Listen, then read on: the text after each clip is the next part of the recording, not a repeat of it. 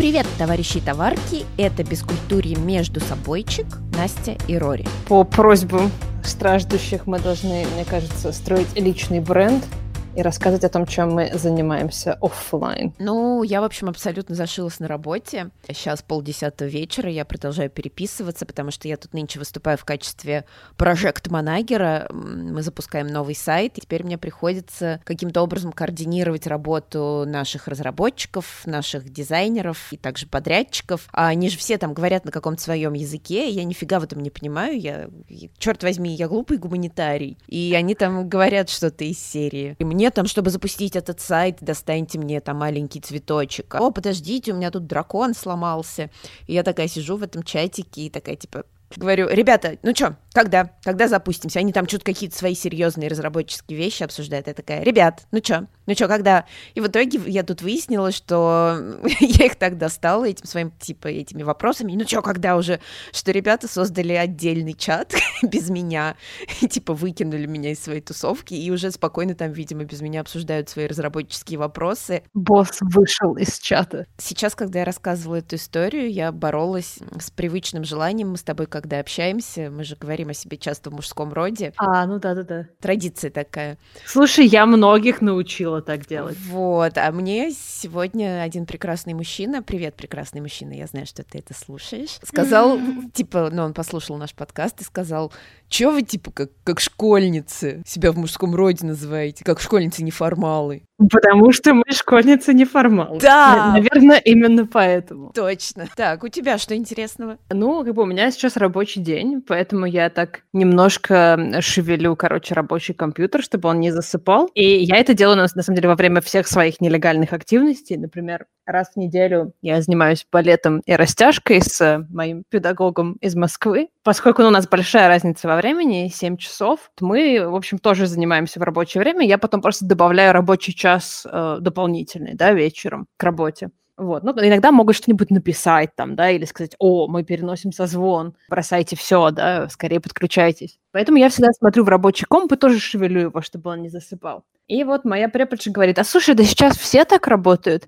Вот у меня есть вот, э, ну, там ученицы, да, которые во время совещаний, где у них по 200 человек, где не нужно видео, они занимаются растяжкой. Они включают звук с компьютера, да, когда занимаются с ней, и оставляют один наушник и слушают, что начальник говорит. Но это просто какой-то уровень мастерства, мне недоступный, мне кажется. Ну что, как мы будем аккуратно сруливать к вот нашей теме, которую мы сегодня выбрали? Ну, ты очень э, в тему затронул, затронула. Затронул. Так. Музыку, и мы, в общем, я думаю, так к этому и подведем. Сегодня у нас тема про творчество, причем мы решили, я так поняла, раскрыть ее с нескольких сторон. Я вот лично себе наметила план, скажи, пойдет тебе такое? Можем, смотри, первый блок поговорить о том, как сочетается искусство и бухло, и какие вообще есть книги, фильмы, музыка про бухло. Во втором блоке можем рассказать про творчество в нашей жизни, чем мы с тобой занимаемся. И в третьем немного поговорим о том, как прикоснуться к славе, кого из знаменитостей мы или наши знакомые в жизни встречали. Окей. Ну что, какая есть музыка, литература и кино про алкоголь? Вот что тебе сразу первое приходит на ум? Абсолютно первое, что мне приходит в голову, вот вообще бесспорно, это песня Dead Kennedys Too Drunk to Fuck. Ну, она, конечно, дурацкая, потому что Dead Kennedys, но она почему-то мне запала прям, ну, во-первых, конечно, из-за названия, а во-вторых, если я не ошибаюсь, по-моему, там в конце слышно, как чувак блюет. Прекрасно. Я выражаю неодобрение. Хорошо, я еще могу вспомнить песню «Мама анархия», «Папа стакан» или «Глоток портвейна». Стакан, наверное, все-таки. Кажется, это лучше, потому что а, никому не становится дурно. Хорошо, я могу еще, как, как обычно, как я люблю себя рекламировать. После расставания с первым мужем, я помню, меня до глубины души поразило, что он вдруг бросил пить внезапно. А мы с ним так хорошо все время бухали. И тут он такой, вот, я бросил пить, вообще моя жизнь стала гораздо лучше. Я такая, блин, твою мать. И я написала песню, которая называется I Drink to You, и она, собственно, о том, что типа, ну вот, ты бросил пить, говнюк, а я продолжаю продолжаю пить, выпью-ка я за тебя. Твое здоровье, мол. Как прелестно. Так, у тебя что с музыкальным? Слушай, ну есть такая песня, называется Drinking Problem. Ее исполняет э, группа Midland, кантри-рок музыканты из Техаса. Если я не ошибаюсь, возможно, они даже как бы, ну как это, христианский рок исполняют. Там есть просто потрясающая строчка. They call it a problem, I call it a solution. Мне очень нравится, хотя я не могу как бы, ну, э, полноценно прочувствовать эту проблему, э, ввиду того, что не страдаю пока ею. Но я, я, я работаю в рекламе, у нас, у нас все много пьют. А у меня есть подруга, у которой бывший молодой человек очень любил эту группу и особенно любил эту песню. И он много пил. И у нее поэтому очень негативные ассоциации с этой песней. И она все время, когда вот они поют эту фразу, которая мне так нравится, она говорит, типа, нет, нет, вот у него проблема, почему он не признает, что у него проблема, это проблема, алкоголизм – это проблема. Вот, и я понимаю, что, конечно, это, это вопрос восприятия. Конечно, алкоголизм – это проблема. А, просто, ну, мы по-разному очень смотрим на эту песню. Прямо сейчас мне пришло в голову у группы The Strokes есть песня, а, как же она называется, On the Other Side. И там есть просто тоже про алкоголь замечательная, очень жизненная фраза. Uh, он поет I hate them all, I hate them all, I hate myself for hating them, so I'll drink some more.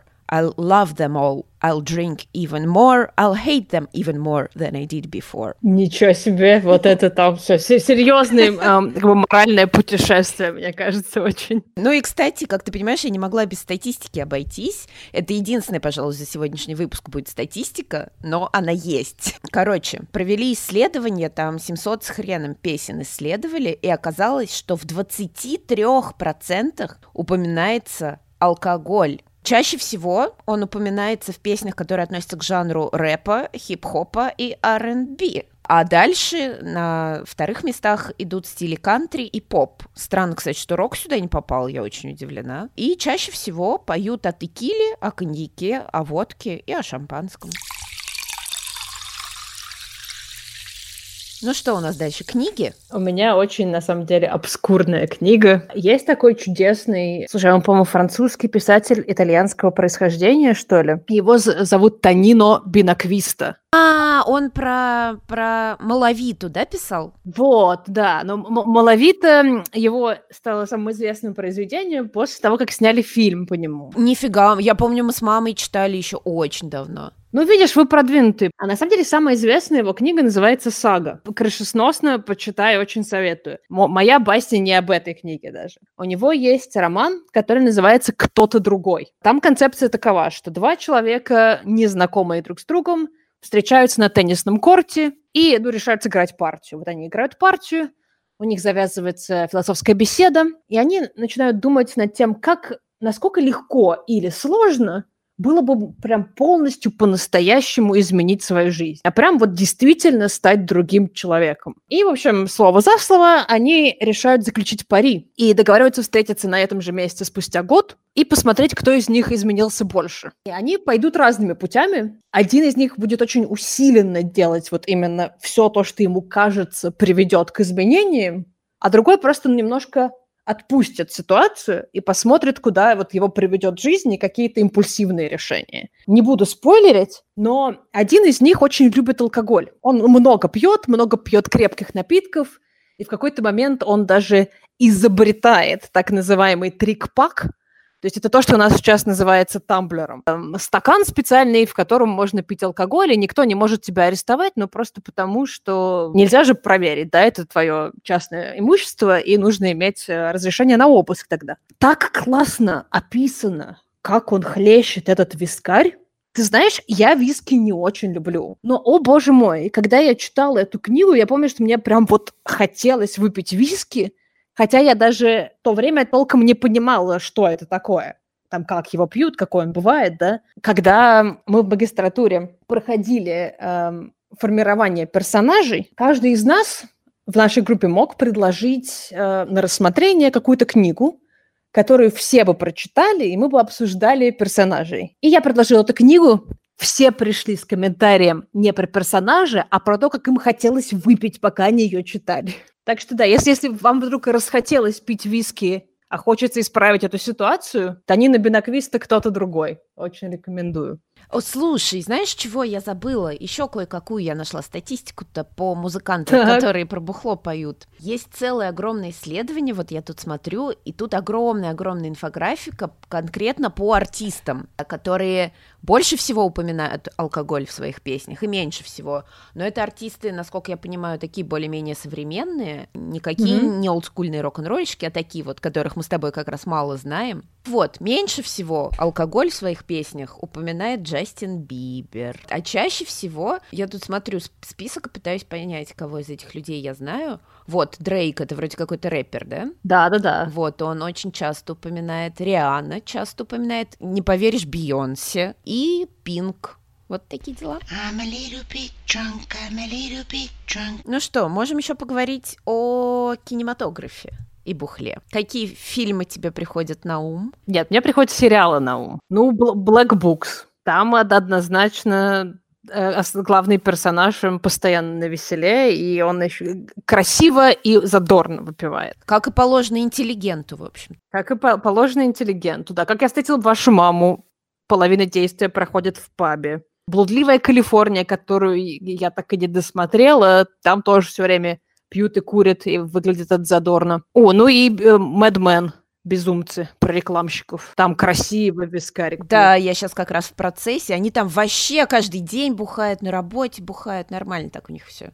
Замечательный фильм был про алкашей Уитнейл и я назывался. О, боже мой, я прекрасно знаю. Там э, мист, мистер э, Дурсель пытается овладеть одним из героев. О, да, они же там постоянно, не, не просыхают там вообще. Да, да, да. Подожди, а это не оттуда, кстати, знаменитый вот этот мем, когда они сидят на лавочке такие, типа, надо продержаться до открытия пабов, осталось там еще два часа. Да, мне кажется, это оттуда. Я еще могу похвастаться тем, что я смотрела замечательное алкогольное шоу. Э, например, есть шоу Drunk History, не знаю, может быть, сейчас что-то изменилось, но раньше оно, по-моему, даже его не переводили на русский, то есть приходилось смотреть в оригинале, а там далеко не всегда понятно, что происходит и что говорят люди, потому что суть в том, что там, короче, очень харизматичный ведущий, и он дает э, обычным чувакам, вообще рандомным друганам своим такую хорошую порцию алкоголя, прям ух, а затем просит своими словами рассказать о какой-нибудь исторической, там, не знаю, каком-нибудь историческом событии. И, значит, эти чуваки все пьянее и пьянее постепенно начинают пересказывать своими словами это историческое событие. И забавно еще, что этот э, рассказ они параллельно иллюстрируют съемками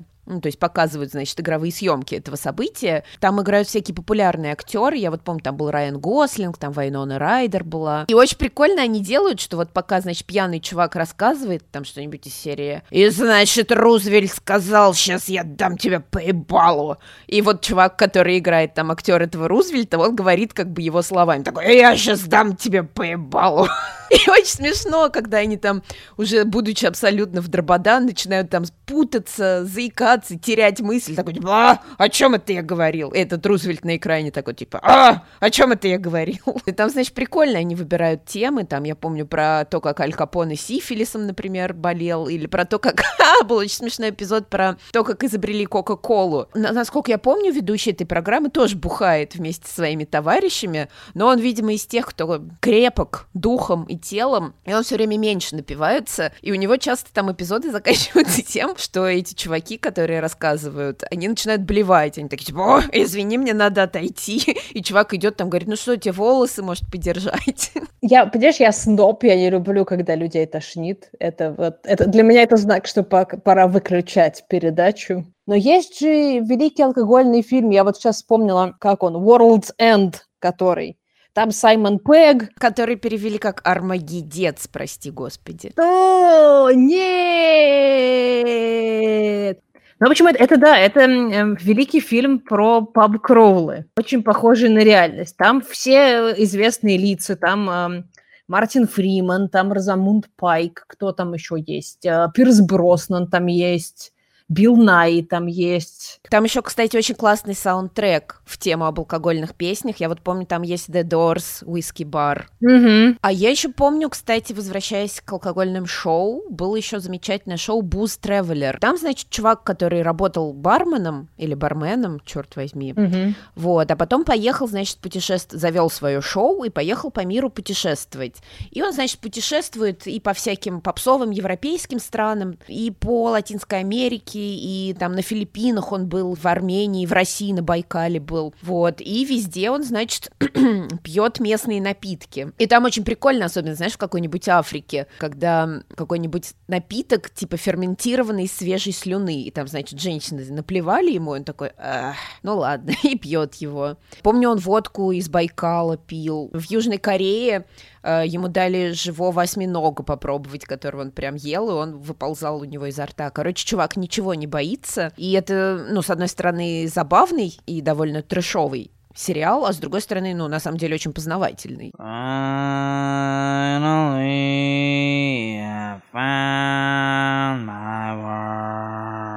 Че, поехали дальше. Давай мы расскажем нашим слушателям о том, какие мы с тобой творческие личности. Ой, ну мы такие творческие личности, прям очень. Окей, ну ладно, я, допустим, с детства хотела рок-звездой стать. Вот у меня прям вообще не было сомнений, кем я хочу стать. Мне кажется, чуть ли там не с 8 с 9 лет. Я помню, как в школе у меня был товарищ, который хорошо рисовал, и я его все время заставляла рисовать себя там на сцене или с микрофоном, и он такой же, типа, как раб. О, боже, и он в итоге уже прятаться от меня стал. Собственно, пошла я учиться играть на пианино, только лет в 16, на самом деле, довольно поздно, раз уж я хотела с молодых ногтей стать рок-звездой, могла бы и пораньше пойти, я считаю. Вот, а первая группа, не знаю, у меня, по-моему, лет, наверное, в 19 появилась. Такой, знаешь, стандартный состав, гитара, бас, барабаны, вокал. Мы назывались Room with a Moose, комната с лосем. Это из какого-то мультсериала, э, Invader Zim, если кто помнит, был такой мультсериал, и там была, значит, комната с лосем. Все время, когда, я помню, мы звонили и записывались на репетиции, тогда еще нельзя было это все онлайн сделать,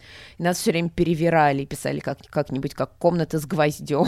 Потом я узнала, кто такие Nine Inch Nails, узнала, кто такой Трент Резнер, и подумала, что, блин, да, я тоже такой индивидуалист, ну, всех этих чертей. Я буду одна, значит, сяду за ноутбук, и буду сама все писать. Женщина и техника, все дела. Короче, мне понадобилось очень много времени и усилий, чтобы разобраться с этими всякими программами. Мне кажется, я до сих пор с ними так нормально и не, раз- не разобралась. Был такой замечательный сайт, он, наверное, есть и сейчас.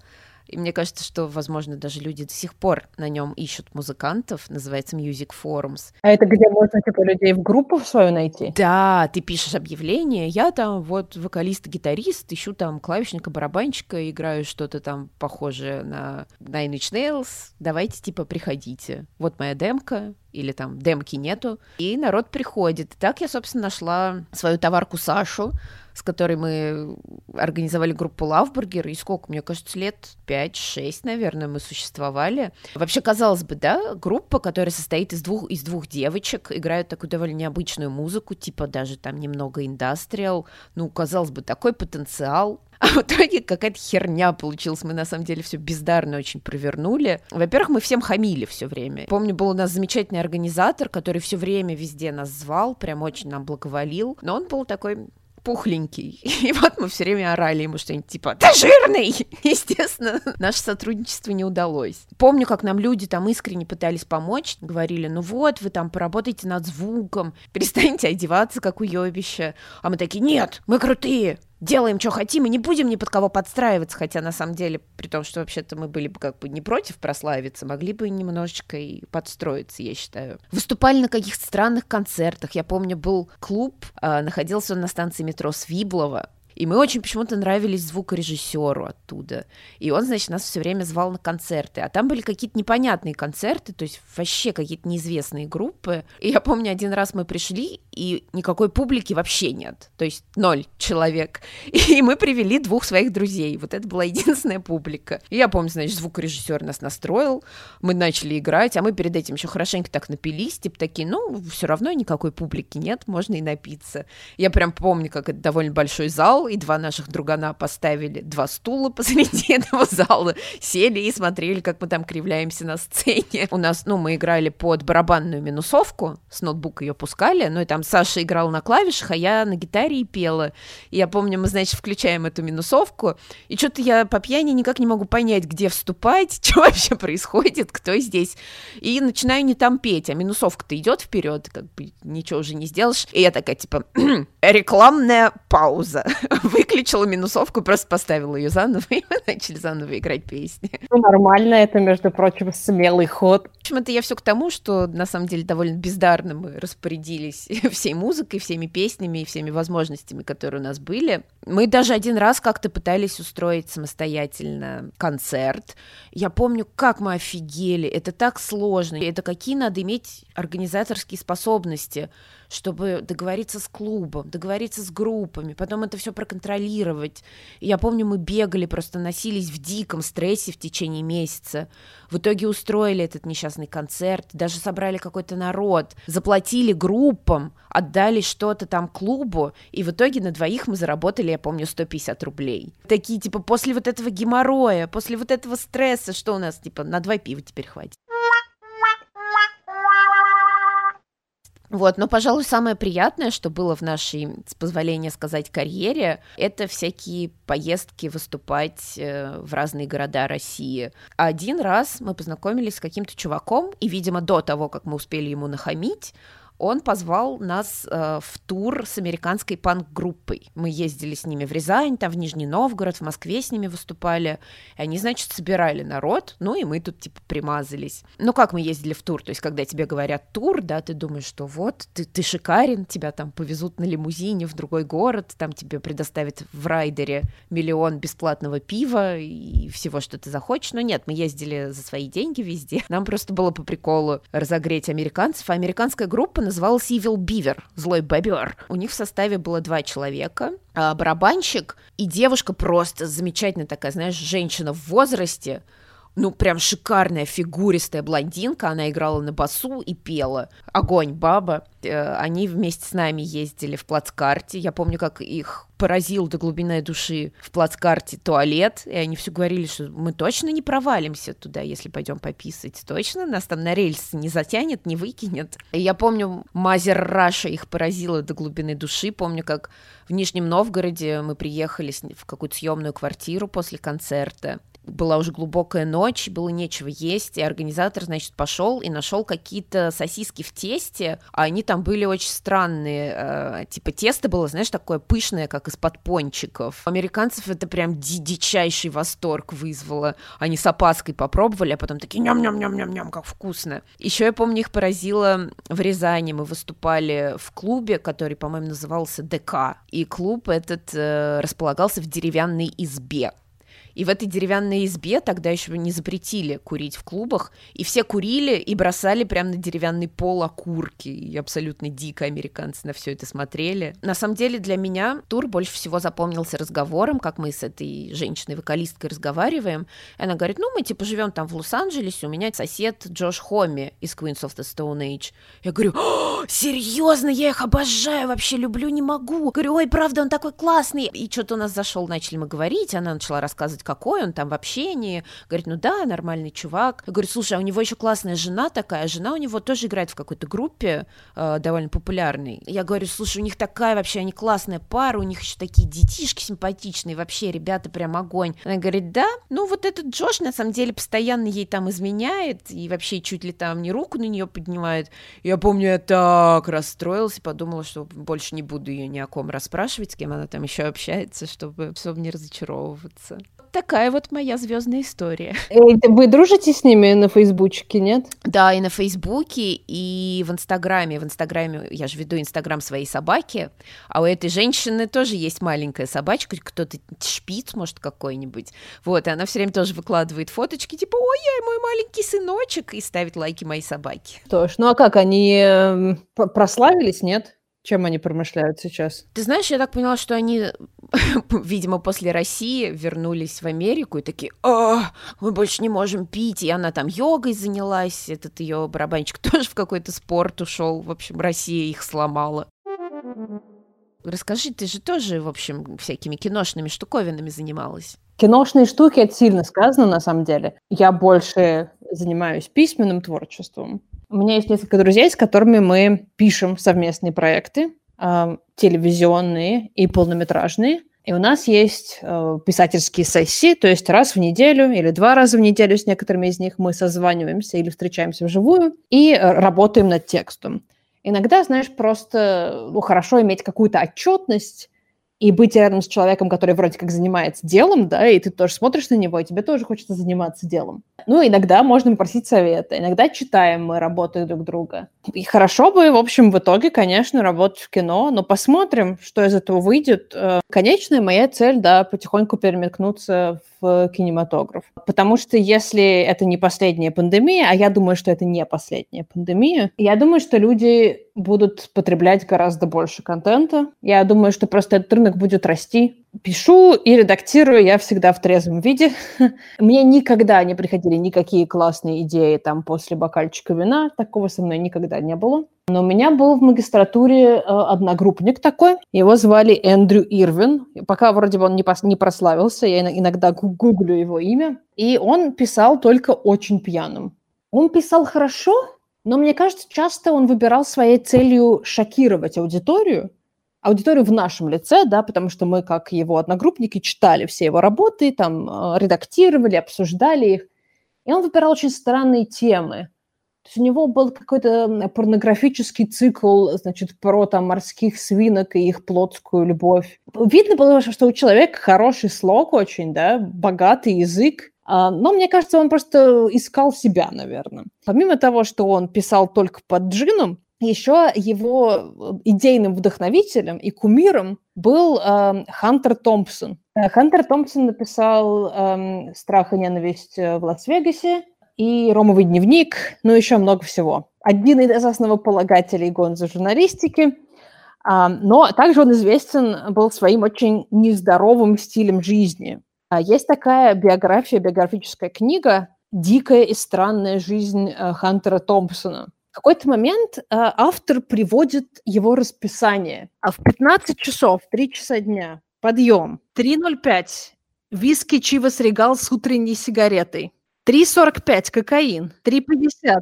еще один стакан Чиваса, сигареты Данхилл, 4,15 кокаин, 4,16 апельсиновый сок, а сигареты Данхилл, 4,30, 4,54, 5,05 кокаин, кокаин, кокаин, 5,30 больше льда и Чивас, 5,45 кокаин и снова и снова, 6 курение травы, чтобы снять напряжение дня, 7,05 Посещение загу- закусочной Woody Creek Tavern, пиво Heineken, две маргариты, салат из капусты, салат тако, двойная порция жареных луковых колец, морковный пирог, мороженое, оладья из фасоли, сигареты Dunhill, еще одна бутылка Heineken, кокаин, и перед тем, как поехать домой, снежный конус. Снежный конус – это стакан тертого льда, на который выливается несколько порций Chivas а. А 21.00 – начало серьезного приема кокаина. 22.00 – прием капель кислоты ЛСД. Полночь – Хантер Томпсон готов писать. Полуночи до 6 утра он потребляет шартрез, кокаин, траву, Chivas, кофе, Heineken, сигареты с гвоздикой, грейпфрут и непрерывно смотрит порнографические фильмы. Затем в 6 утра он принимает джакузи с шампанским, кушает несколько батончиков шоколада Дав и догоняется плоской лапшой с сырно-сливочным соусом. Я так понимаю, что это фетучини Альфреда на самом деле. А в 8 утра наступает так называемое затишье, и в 8.20 он отходит ко сну. Он дожил до 67 и покончил с собой. Это объясняет, почему он так плохо писал. Ха-ха-ха. Но он прославился, а я пока нет. Кстати, раз уж мы заговорили о такой интересной теме, как ты вообще считаешь, вот бухло и вещества, ну ладно, давай все-таки будем о бухле говорить, оно по-разному у людей влияет на вдохновение или все-таки оно его рано или поздно убивает? Потому что я все-таки склоняюсь к тому, что у, у каждого по-разному это работает. Слушай, наверное, у каждого по-разному, но ведь у людей очень-очень разный запас здоровья, да? Да и очень по-разному, наверное, все тебе скажут, да, кто-то, наверное, никогда и не признает, если это убивает его вдохновение, если это часть его личного бренда, да, может э, утверждать, что вдохновение приходит только с алкоголем. Смотрю на себя, и мне кажется, что я же с 20 до лет 26 постоянно, постоянно занималась музыкой, постоянно что-то писала, постоянно что-то сочиняла. И потом это вдруг как-то взяло все и начало сходить на нет. Я вот думаю, возможно, это потому, что я стала больше пить, а может быть и нет, возможно, просто у меня там какая-то была доля вдохновения отпущена, и вот я ее использовала. Но, с другой стороны, я вот думаю, например, о каком-нибудь, о том же самом Тренте Резнере из Nine Inch Nails. Блин, чувак, когда бухал, он писал очень крутую музыку, а вот как только он бросил и стал за ЗОЖ, он сразу стал какую-то унылую хрень писать. Интересно, но понимаешь, это ну, известный человек, да, мы ничего, наверное, не знаем про его жизнь на самом деле, и что на самом деле сподвигло его вот писать какую-то другую музыку, мы, наверное, никогда не узнаем. Может быть, у, у него изменился вкус, да, или там кто-то на него повлиял, эм, или у него произошло какое-то переживание, и теперь вот ему кажется, что вот так нужно. Насколько это на самом деле связано с э, тем, пьет он или нет, большой вопрос. Но вообще все-таки вот эта тема меня очень всегда интересовала. Может быть, постоянные слушатели обратили внимание. Я все время, когда в подкасте общаюсь с творческими людьми, я все время обязательно у них спрашиваю, как бухло влияет на творчество. А ты собрала уже внутреннюю статистику относительно того, что они говорят?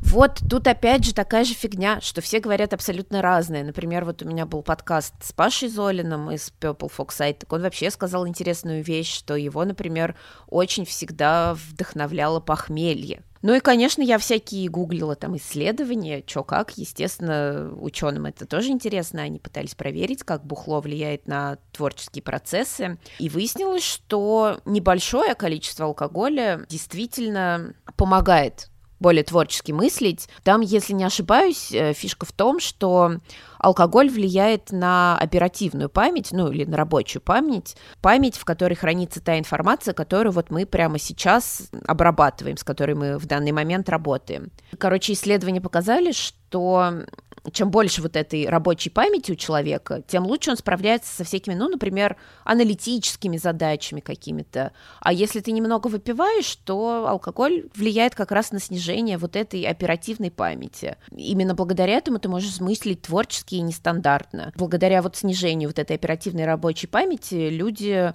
могут как-то по-другому переосмысливать информацию, может быть, потому что не держат в голове слишком много лишнего. И, и, короче, на самом деле, так если подумать, это исследование немного о том, что чем меньше у человека каких-то оперативных умственных способностей, тем, тем более творчески он может подойти к задаче, вот как-то так. Но это вот именно небольшое количество алкоголя, там, не знаю, пару пива или пару, пару бокалов чего-нибудь. А если там бутылку водки выпить, то о каком творчестве уже речь? Особенно в нашем почтенном возрасте. Так, ну что, перейдем к нашей третьей большой теме – прикоснуться к славе. Э, слушай, когда, короче, я была юна, помнишь, была такая передача «Квартирный вопрос». Э, можно было, значит, э, прислать фотографии своей квартиры, э, историю своей семьи, и если она покажется людям достаточно э, медийной, да, телевизионной, то к тебе приедет команда дизайнеров, и они переделают тебе одну комнату и, в общем, покажут по, по, по телевизору этот процесс. И наши знакомые, они участвовали в этой передаче, им переделали комнату, сделали классно. Иногда бывало такое, я помню, что делали какие-то чудовищные вещи с, с домами людей. То есть там красили им в салатовый цвет потолок, знаешь. Но нет, им повезло. Вот. И после чего их пригласили на, по-моему, что ли, финал этой передачи или какую-то встречу этой передачи. И дали им, ну, чуть ли не 10 билетов прямо, прямо на съемки. И они пригласили нас, и мы поехали в Останкино, а, значит, ну, сниматься в этой передаче. Ну, мы сидели просто в зрительском зале, и нам говорили, когда хлопать, там, когда восхищаться. И мы с моей подругой пошли в дамскую комнату и встретили там сначала Тутту Ларсон, а потом Жанну Фриски. И это, помню, что было забавно, что они обе были очень приятные и, в общем, что-то с нами потрещали. Это было еще до того, как тут Ларсон поехал на религиозной почве? А я даже ничего об этом не знаю, поэтому думаю, что да. Но мне было лет 12. Вот. А когда уже начала разбираться в какой-то музыке, да, в том, что мне нравится, я ездила на концерт в чудесный город Питтсбург, э, на концерт Глена Хансерда. Это, э, ну, если переводить на русский язык, исполнитель авторской песни, да, это получится. Ну, то есть он сингер-сонграйтер, исполняет э, музыку на акустической гитаре, да, и, в общем... Небольшая вставочка исполняет очень душевную музыку. Я помню, когда мы ездили в Португалию, Рори, значит, вела машину и ставила там свою музяку по праву босса, и как раз там часто Глен играл. А на заднем сиденье сидел я и мой тогда еще, по-моему, не муж, да, тогда, тогда еще, еще жених. Да, жених. И, короче, начинал, и когда Глен играть, он прям так эмоционально поет все время. И этот тогдашний мой жених такой, о, господи, что, что же он так... Что с ним? Почему ему так плохо? Когда же он перестанет вопить? Он вопит, да, у него душа поет, ничего не знаю. Ну, в общем, да, он что-то очень эмоциональный исполнитель. И вот, в общем, мы с моей подругой поехали специально его увидеть в Питтсбург. Но мы посмотрели его концерт. Концерт был потрясающий совершенно. А мы решили пойти за сцену и попытаться зазнакомиться с ним. И у моей подруги был планшет. Это был, видимо, такой планшет-динозавр, знаешь, он был очень большой. Вот, и он был, наверное, одним из первых в своем роде. У нас не было смартфонов тогда. Мы ездили по Америке с картой, понимаешь, с картой. Но на планшете мы зашли в Word, и написали огромными буквами, что мы приехали из Москвы специально посмотреть его концерт. И поскольку планшет, опять же, повторюсь, был довольно большой, он увидел наш потрясающий digital плакат. И он позвал нас. Он помахал нам, говорит, давайте подходите. Нас пропустили за сцену. И он такой говорит, вау, вот это да, это ж как так? Как это вы приехали из таких, в общем, дальних стран? Вот, мы с ним за заобщались, нафотографировались, мы с ним, он мне нарисовал автопортрет в моем блокноте. Забавное дело, спустя месяц после вот этого нашего приключения в Питтсбурге, я с моей другой подругой гуляла по Праге. И, значит, мы идем по улице, я говорю, слушай, смотри, это же Глен Хансерт. И он переходит, переходит дорогу. И мы такие, господи, ну как-то ну, неловко подходить к человеку на улице, да, ну он был с какой-то женщиной, они шли, разговаривали. Мы же сами не убедимся на 100%, что это все-таки он, если мы не поговорим с ним. И история будет не, не до конца потрясающей, если мы не заговорим с ним, потому что мы видели, как Глен Хансов переходил дорогу, это не то же самое, как мы видели, как Глен Хансов переходил дорогу в Праге, и мы пообщались с ним. Вот поэтому мы подошли к нему и говорим, слушайте, ну, извините, пожалуйста, но как, вот, что же вы тут в Праге-то? Ха-ха. И он, ну, тоже так эм, с удовольствием такой, о, ребята, что-то я вас уже где-то видел. Я говорю, да-да, было дело. Помнил нас. Вот. И он говорит, о, как вы, а что вы делаете в Праге? Вы что, следите за мной? Мы говорим, да нет, мы тут вот так сяк. Он говорит, а я навещаю подругу. А он, на самом деле, навещал свою, свою бывшую. Ну, слушай, это было очень классно. Ну, просто два раза за лето встретить э, Грена Хансерда в очень close proximity было прикольно. Но могу рассказать тебе еще очень печальную историю, которая произошла месяц, наверное, назад. А, мы с моей местной подругой поехали в Нью-Йорк-Сити, и я кормила ее там русской едой. Мы ходили в ресторан «Царевна» и в ресторан «Ванька-встанька» на Брайтон-Бич.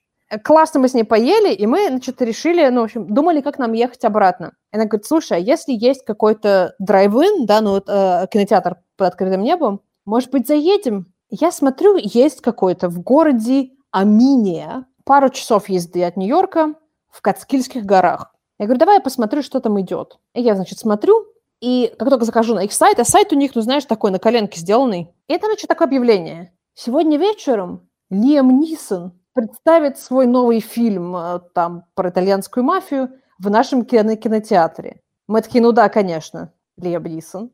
Я говорю, слушай, давай, давай, ну, давай поедем, ну, вдруг, ну, как бы, ну, интересно же, ну, все равно смешная история. Вот, но мы в итоге провели гораздо больше времени в Нью-Йорке, чем планировали. И мы уже не успели так или иначе на это мероприятие. Мы, в общем, там поехали сразу домой. Нигде больше не останавливались. На следующий день, любопытство ради, я захожу на Инстаграм а, значит, этого заведения. И что ты думаешь? Лем Нисон в трениках, значит, разговаривать с народом, презентует этот фильм, ну, в маске, конечно, да, потому что ковидные времена, рассказывает, как он обожает пиццу в этом, короче, э, в этом drive-in е. Я думаю, како, ну какого фига Лиам Нисон делает в какой-то деревне в Катскильских горах? Небольшой research в интернете показал, что он просто там живет. Вот так я не, не познакомился с Лиамом Нисоном. Ну, у тебя крутые истории. Я как-то была на концерте замечательной группы Mi- Ministry, Мы там стояли, как положено, в первом ряду, рубились. И я, видимо, так рубилась отчаянно, что на меня обратил внимание их гитарист престарелый. Но они все там престарелые. И он, значит, это показывает медиатор. Говорю, давай, кидай.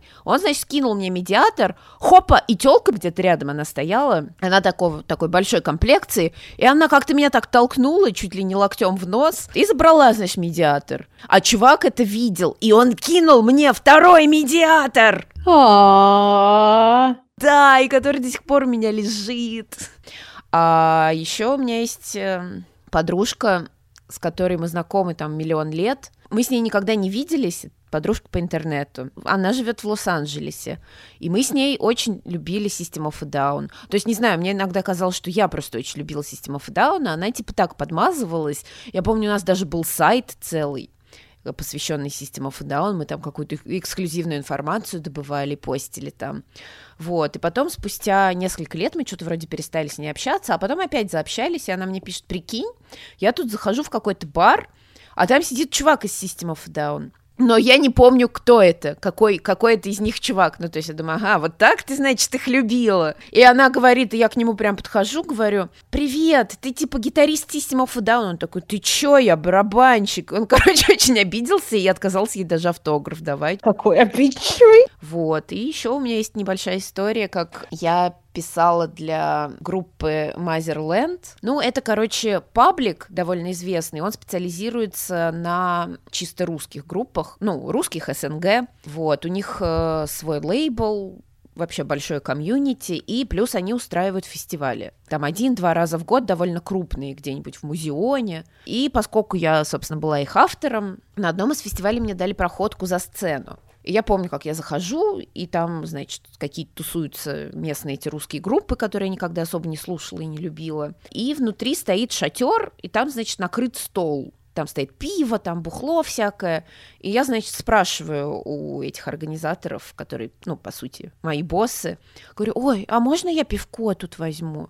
Они такие, нет, нельзя. Конечно, нельзя, это для музыкантов. Естественно, как только они отвернулись, я на зло такая буль-буль-буль-буль-буль налокалась этого пива. Следующее, что я помню, я, значит, стою с каким-то очередным пивом. Хедлайнерами была группа Помпея. И как я стою с, то ли с их вокалистом, то ли с гитаристом, с пивом на перевес, и абсолютно пьяно объясняю, говорю, да ты понимаешь, то, что ты играешь, это просто, это вторично, это даже не вторично, а третично. И тут, значит, я ловлю на себе взгляд полный ужаса этих организаторов, которые такие, Настя, о господи, что ты делаешь? Они наши хедлайнеры, им сейчас выступать. Ну, они, знаешь, ребята так, это из Помпеи, надо отдать им должное, они так, типа, снисходительно посмотрели, мол, а, пьянь какая-то тут там что-то рассказывает. Все кончилось хорошо. Ну, э, граждане слушатели, вы нам сообщите, интересно ли вам знать, что у нас происходит в жизни, а то, может быть, мы зря вам тут рассказывали про работу коллег и так далее. И не забывайте ставить лайки и писать комментарии в конце концов. Да, все, все так. Да, это было бескультурие между собойчик, Настя и Рори. До свидули, ребята.